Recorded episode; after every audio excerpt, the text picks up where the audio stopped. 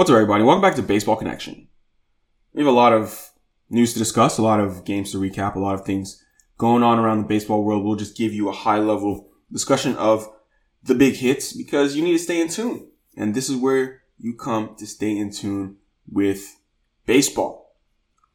Let's jump right into it. So, Grayson Rodriguez, the Orioles' top prospect, former top prospect, I guess, because he's graduated from prospect status because he's been in the bigs this season for nine starts. They've optioned him down to triple A. His early big league struggles have sent him back down to the minors. So on Friday night, the Orioles lost twelve to two to the Rangers at Camden Yards.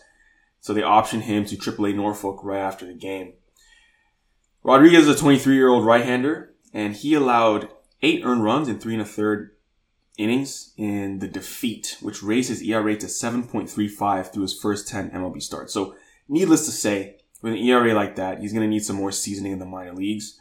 But I don't expect this to last for too long, honestly. I mean, this is not the first time that a top prospect struggles in the bigs and then has to go back down to the minors to tinker with some things or, you know, figure some things out before they're up again.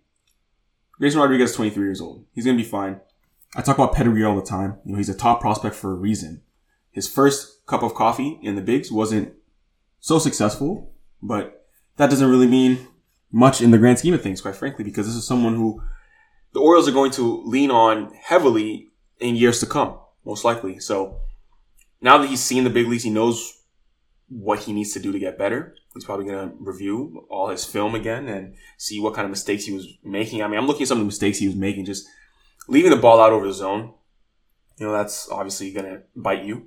Uh, and and uh, big league hitters don't miss in the way that minor leaguers might. So he'll adjust and he'll be back up. But, you know, as I said, the Rangers beat the Orioles by a score of twelve two at Camden Yards in Baltimore. But, he, you know, Rodriguez did have some some decent starts, but, you know, they weren't just looking for him to be decent. They're looking for him to be very good. And a seven point three E R A after ten starts, I think that's enough of a sample size to say that he's just not ready right now. Staying in the A L East, let's talk about the Boston Red Sox. So the Red Sox are out in Arizona, part of their West Coast trip. Game one of these uh, of the series against uh, the D-backs. Red Sox took that one, and they win it behind Triston Casas with his third career three-hit game to help bring Boston's bat alive, bats alive. Kiké Hernandez also added a two-run homer. Alex Verdugo R B I single.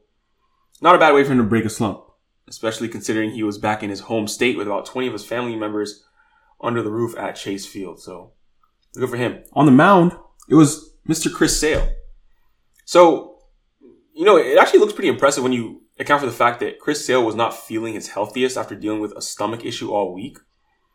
And he said, everyone gets sick and has to go to work. So you got to do what you got to do sometimes. Yeah. I mean, he only had three punch outs, but he looked good. I mean, Sale has been quietly improving over the past month or so. His numbers have been way better than we saw in April to start the season. So on Friday, remember, they're playing against a good, a very good D-backs team. A D-backs team that is second in N L West. But on Friday, Chris Sale goes five innings, one earned run. And now his E R A is, you know, slowly coming down a little bit. He's got a four point seven two E R A. But big bats in this game were definitely Triston Casas and Alex Verdugo. Verdugo three hits and Casas three hits as well. Staying in the A L East, let's talk Tampa Bay Rays. Tyler Glasnow is back. So this is a huge, huge development for the team with the best record in baseball, the Tampa Bay Rays. And I'm not going to say the team with the best record in baseball. That's not, that's a bit disrespectful. I'm going to flat out say the best team in baseball because that's That's what they deserve to be called. So the best team in baseball, the Tampa Bay Rays, get Tyler Glasnow back just in time for a marquee matchup against the Dodgers, one of the best teams in the National League. It's a twenty twenty World Series rematch. So Glasnow will make his season debut on Saturday afternoon at Tropicana Field in the second of a three-game series against the Dodgers. And he's going to do so against Clayton Kershaw. Both these guys squared off in games one and five of the twenty twenty World Series. Obviously, since then, Tyler Glasnow has had Tommy John surgery. So, you know, he, he had Tommy John surgery in twenty twenty-one. and he was sidelined early this spring with a left oblique strain. But he's back now. The Rays are thrilled to have him back in the mix. I mean, the last time he was a mainstay in Tampa Bay's rotation, he was arguably the most dominant starting pitcher in the American League. I mean, if you look at his first fourteen starts of twenty twenty-one, he posted a two point six six E R A with a point nine three whip. So let's keep an eye out on Tyler Glasnow, see how he pitches in his return to the big league mound. That's a big development for the best team in baseball. If we head to New York, Yankee Stadium hosted the San Diego Padres. So the first deck at Yankee Stadium could not contain Juan Soto and Fernando Tatis Junior on Friday night. And by the way, yeah, I just, yes, I did stay in the A L East. I think we've talked about every team except the Blue Jays so far, but it was all Padres in the Bronx as the Yankees were hosting the Padres, and the Padres won five one. Juan Soto visits that deck, that first deck at Yankee Stadium. Fernando Tatis Junior hits a two-run homer. I mean, he, he goes out of the yard. I mean, Tatis heard plenty of boos. He, I mean, yeah, that's that's going to happen when he goes on the road, right? But he's quite literally shrugging them off. That does not seem to faze him whatsoever. I mean, he missed the first few weeks of the season, but he's got eight homers, and I think that he's going to catch up. I think we're going to see Fernando Tatis among the league leaders in home runs by the end of the season. Because if you look at his numbers right now, he's just he's just heating up. He's got nine homers. He's got a seven ninety-four O P S. You know, that's not as good as what we're used to seeing from him, but I think that uh, we're we're going to see something special as the season goes on and he gets more A Bs under his belt. But Padres end up getting a five one victory. Big series in the Bronx. You know, that's primetime matchup right there. Yankees and Padres. Craig Kimbrel. We're moving on to National League now.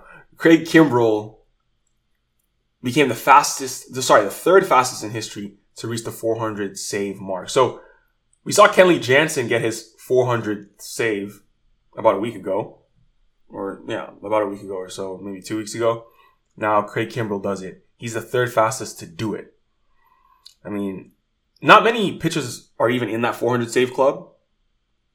Mariano Rivera, Trevor Hoffman, Lee Smith, K. Rod, John Franco, Billy Wagner, and Kenley Jansen are the other guys.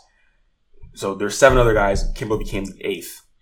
But only Mariano Rivera and Trevor Hoffman got there in fewer games. So as far as, you know, yeah, games played, doing it as fast as possible, that is what we saw with Craig Kimbrel. So four hundred save, did it for the Phillies out there in Atlanta, which is also fitting. I mean, doing it in Atlanta, that is where Craig Kimbrel came up. As an Atlanta Brave, that's where he made his name, and you know, doing it, doing it there, that's that's got to be special for him. Uh, it just seemed perfect. That's where he began his career. As a matter of fact, he made his first career appearance for the Braves on May seventh, twenty ten, against the Phillies at Citizens Bank Park. Now he does it for the Phillies against the Braves in Atlanta. So number four hundred in the A T L. That's that's awesome. Shout out to Craig Kimbrel, future Hall of Famer. I think so. I definitely think he's going to be a future Hall of Famer. I mean, I don't see why not.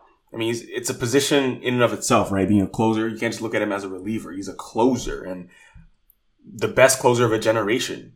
So he's going to be in the Hall of Fame someday. So shout out to Craig Kimbrel. Those are our updates. Here we are, you know, mid-weekend, but th- those are our updates right now.